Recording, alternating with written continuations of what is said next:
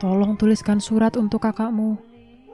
Bilang padanya kalau nanti dia pulang, luangkan waktu untuk pergi ke rumah bibinya. Ibu sudah pesankan kain motif bunga-bunga untuknya. Bisa untuk pergi ke kantor. Dia tinggal pilih mana yang paling disuka. Lebih dari 2 juga tak apa. Sekarang kakakmu pasti sudah bekerja kan? Dan orang kuliahan pasti bekerjanya di kantor. Pakaiannya mesti banyak, memalukan kalau itu-itu saja. Surat lagi. Aku cuma bisa membuang napas keras-keras yang tak lagi mengejutkan ibuku. Menulis surat lagi, Bu.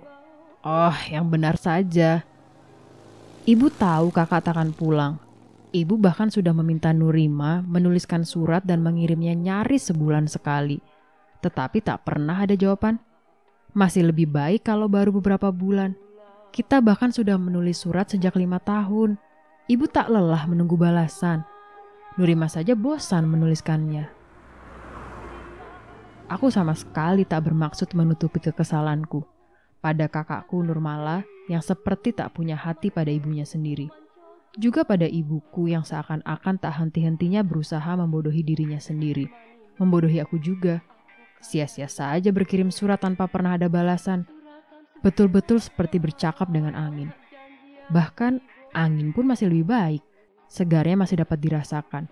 Sementara ini, ibu meletakkan jahitan payetnya, melepas kacamata, menaruhnya di pangkuan dan memandangku lurus-lurus dengan sepasang matanya yang buram. Kalau sudah begini, aku jadi tak berkutik. Bila menjahit pahit saja jarum kerap menusuk jari meski kacamata telah dikenakan, apalagi melihatku tanpa kacamata berbingkai coklat itu dari jarak 5 meter lebih. Kurasa ibu sedang mencermatiku dengan mata batinnya yang selalu jernih. Mati aku kalau begini. Dan ibu masih akan mengatakan hal yang sama. Kakakmu mungkin belum hendak pulang. Tetapi bukan berarti ia tak membaca surat-surat kita kan? Surat-suratnya sampai kok. Dia pasti membacanya. Dan jika kita terus mengetuk pintu, bahkan orang tuli pun pada akhirnya akan membukakannya. Jadi, ambil kertas dan penamu. Atau ibu minta tolong saja pada anak tetangga. Tulisan Wati agak berantakan, tetapi dia pasti amat sabar menuliskan semuanya. Selalu begitu. Wati selalu disebut-sebut kalau aku sudah hendak menolak permintaan ibu untuk menuliskan surat. Ibu benar. Wati pasti sabar betul menuliskan semua yang ingin ibu tulis. Jangankan sekedar menuliskan surat, jadi tulang punggung keluarga sejak remaja pun tak pernah ku dengar ia mengeluh. Namun, jika di rumah masih ada aku yang lebih dari sekedar mahir kalau hanya urusan membaca dan menulis, masa ibu sampai harus meminta tolong pada Wati atau siapapun? Apa kata orang nanti? Maka dengan enggan ku ambil juga kertas, pena, lengkap dengan amplopnya biar hati ibu puas. 5 tahun lalu, Kamala pergi membawa tas besar. Kak Mala marah pada ibu lantaran ibu menolak kehendaknya untuk melanjutkan ke perguruan tinggi. Ibu bilang kalau ia menguliahkan Kak Mala, bisa-bisa aku dan si bungsu berhenti sekolah. Padahal saat itu aku baru SMP, sementara adikku SD saja baru tahun ketiga. Kak Mala yang sudah dari dahulu tak menyukai aku dan adikku jadi makin membenci kami. Kami beda ayah dan Kak Mala yakin sekali kalau ibu tak menikah lagi selepas ayah kandungnya berpulang, ia pasti bisa kuliah. Membesarkan seorang anak apa susahnya? Yang jelas tak akan serepot punya 2 anak lagi kan? Dahulu, aku selalu tak habis pikir dengan ketidaksukaan Kak Mala padaku dan adikku. Namun, lambat laun, aku bisa memahaminya. Kak Mala tentu tak akan begitu jika ayah kami bisa diandalkan. Bukannya benci, Kak Mala justru akan merasa beruntung memiliki ayah sambung yang tak kalah baik dari ayah kandungnya. Sayangnya, ayah kami memang bajingan. Bukan cuma Kak Mala yang geram, kami juga. Dia pergi begitu saja demi perempuan yang jauh lebih muda dari ibu, tak lama setelah Kak Mala masuk SMA. Bukan main guncangnya perahu kami kala itu. Ibu tak pernah benar-benar mencari uang sepanjang hidupnya. Sempat bekerja sebentar selepas ayah Kak Malam meninggal, tetapi segera berhenti setelah menikah kembali. Jadi, bukan perkara mudah untuknya bisa mendapatkan uang sendiri, apalagi dengan adanya 3 tanggungan, 4 dengan dirinya sendiri.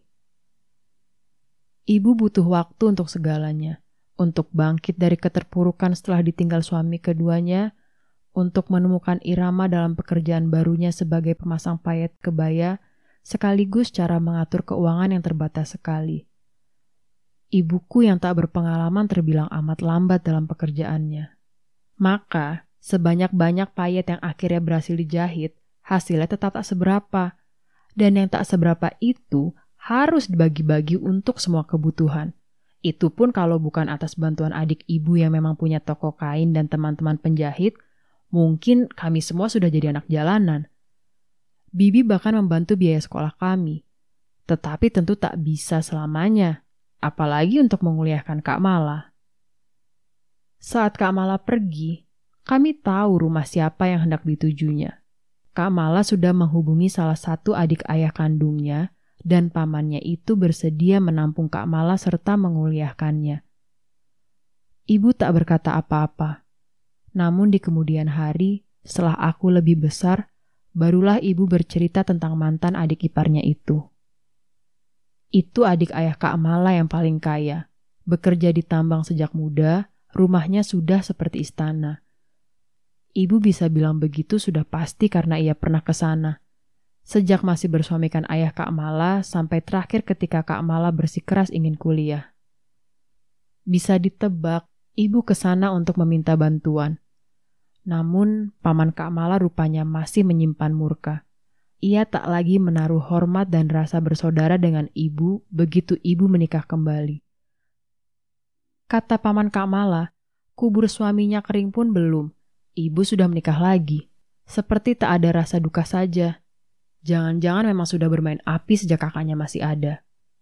Bahkan ketika ibu merendahkan dirinya sendiri demi kuliah Kak Mala, ia berkata, "Harusnya kau meminta pada iparmu dari suami keduamu itu. Bukan dariku atau saudaraku yang lain. Tentu hanya jika kau masih punya urat malu." Tahun demi tahun sudah berlalu dan sikapnya tak pernah melunak pada ibu. Akan tetapi pada Kak Mala akhirnya ia melunak juga. Ia bahkan terkesan seperti hendak merebut Kak Mala dari ibu. Barangkali untuk menghukum ibu atas apa yang baginya tampak sebagai dosa. Namun saat kukatakan dugaanku itu pada ibu selalu bilang, "Bagaimanapun, Nurmala memang keponakannya. Ia bersedia membantu Kak Mala dengan catatan, kami tak usah mengganggunya dengan kunjungan-kunjungan. Entah menyindir atau tidak, tetapi memang ada benarnya juga. Katanya lebih baik ongkos untuk 3 jam perjalanan kami ke sana ditabung saja, karena ibu masih harus menyekolahkan aku dan adikku." Seperti pisau tak pernah bosan menguliti, ia juga mengingatkan ibu bahwa aku dan adikku sama sekali bukan tanggung jawabnya. Kalau ibu merasa pedih karena itu, aku lebih tak terima. Sumpah mati lebih baik menjadi gembel daripada mengikuti jejak Kak Mala. Begitulah riwayat surat-surat ibu mengalir seperti air dari hulu ke hilir dan tak pernah sebaliknya.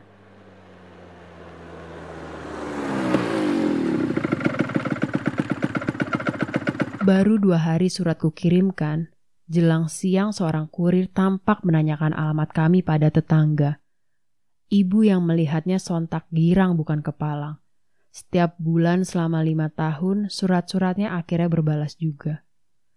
Ia langsung menyongsong si kurir sambil berteriak-teriak, "Sini, di sini, rumahku di sini." Namun langkahnya seketika terhenti, senyumnya surut, lalu cahaya di wajahnya padam saat kurir mengeluarkan banyak sekali amplop dari tasnya. Amplop-amplop yang terasa tak asing. "Aduh, maaf sekali, Bu. Kurir yang ditugaskan di wilayah alamat ini masih baru dan payah. Seharusnya surat-surat yang tak sampai ke tujuan segera dilaporkan ke kantor dan dikembalikan ke alamat pengirim. paling tidak menghubungi pengirimnya, tetapi ini malah disimpan saja dalam lacinya. Ini surat ibu yang terbaru. Ini yang sebelum-sebelumnya. Saat kami cecar, kurir sialan itu bilang, rumah dengan alamat ini sudah tak berpenghuni sejak berbulan-bulan lalu. Orang-orang di sekitarnya bilang sudah terjual, tetapi pemilik barunya belum juga tampak batang hidungnya. Sementara penghuni lama tak diketahui pindah kemana. Kami memohon maaf atas keteledoran kurir kami. Dia sudah kami berhentikan. Semoga ibu tak jera berkirim surat dengan jasa kami. Kami berjanji yang seperti ini tak akan terjadi lagi. Tak adakah selembar saja surat lain untuk kami, anak muda?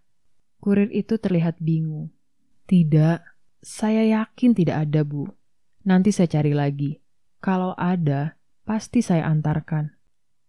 Aku memberi isyarat pada kurir itu agar pergi dan merangkul bahu ibu yang gemetar. Masuklah, Bu. Tak enak dilihat orang. Hari sudah hampir gelap saat aku memberanikan diri bertanya. Bu, kain bibi bagaimana? Kita batalkan saja. Kalau ya, Nurima kesana sekarang. Lebih cepat memastikannya tentu lebih baik, agar bibi tak menunggu-nunggu.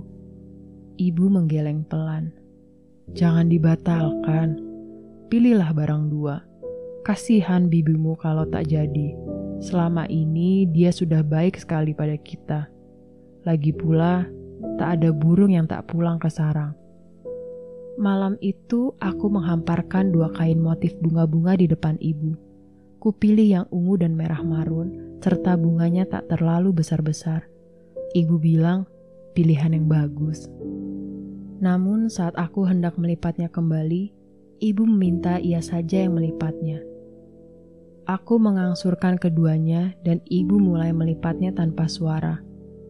Malam itu, aku tak melihat selembar kain pun di pangkuannya, melainkan untayan panjang kerinduan untuk seekor burung yang lupa jalan pulang.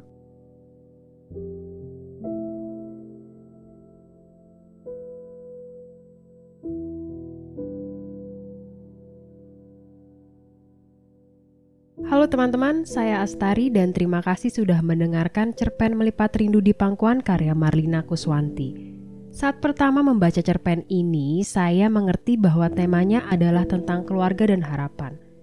Saya pribadi merasakan kerinduan sang ibu terhadap anak sulungnya dan juga betapa besar harapannya agar rindunya tersebut terbalaskan.